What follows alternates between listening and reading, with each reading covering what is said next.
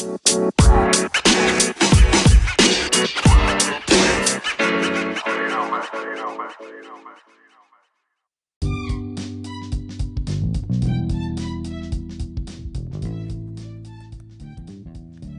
and welcome to my latest podcast.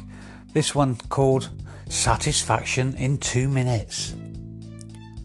During the weekend, I had one of those sudden bursts of energy and ended up spending half a day tidying up, dusting, hoovering, stripping the beds, washing, and then drying all the bedding. All folded and ready for use again. By early afternoon, I was feeling rather satisfied with myself at what I had actually got done far more than I'd planned, so I headed out for a couple of hours.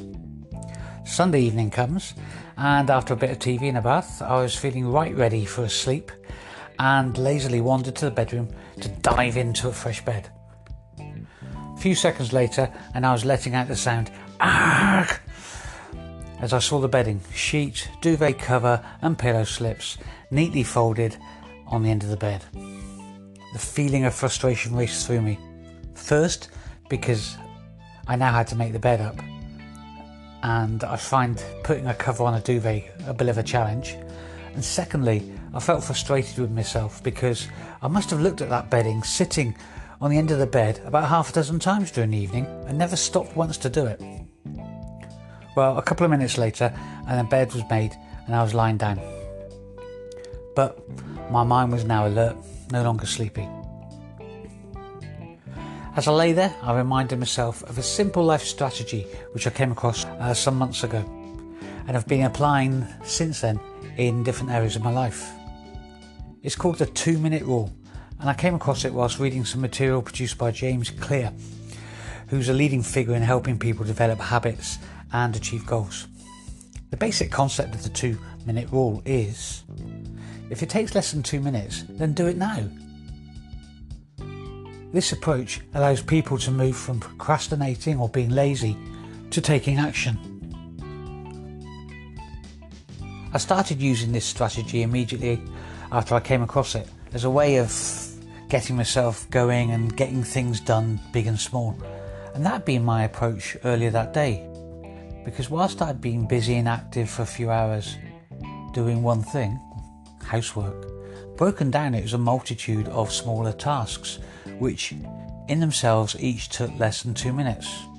I mean, less than two minutes to strip each bed, less than two minutes to load the washing machine, less than two minutes to dust each room.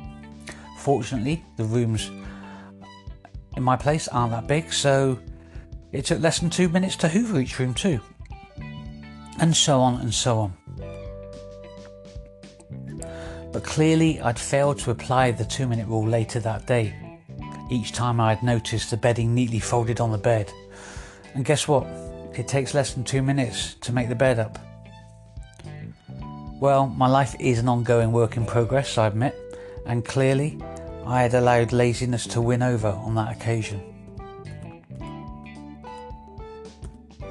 The real value of the two minute rule is that it stimulates action, and without action, nothing can be achieved, can it? So, whilst in its simplest form, it can get us just to do things at the time, like, for example, all of those more mundane daily tasks, like washing up and putting out the rubbish and so on.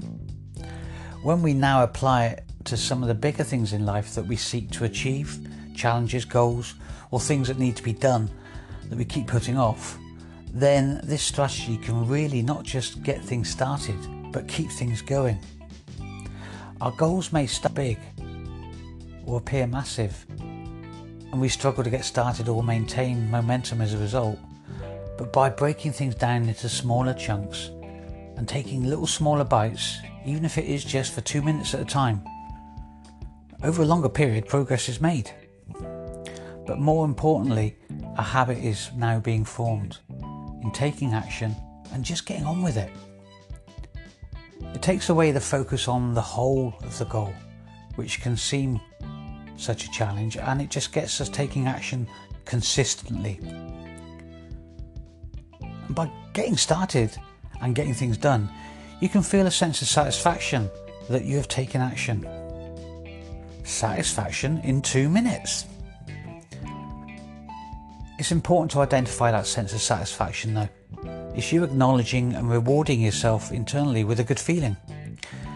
I mean, every couple of minutes and each little task completed by myself during my mad few hours cleaning and tidying, I could hear myself saying, Job done. Well done.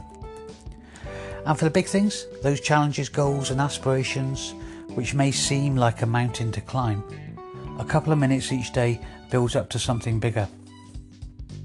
Oh, and what tends to happen is that after a couple of minutes, you find yourself wanting to do a little bit more.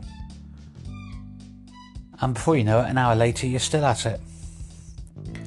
This simple strategy can be applied to so many areas of our life, so why not give it a try? And check out James Clear's website too, jamesclear.com. It's packed full of gems. There's a quote by Dante which says, The secret to getting things done is to act. So, if it takes less than two minutes, then do it now. Anyway, I hope you enjoyed this little short podcast. Catch you again soon, I hope. Bye for now.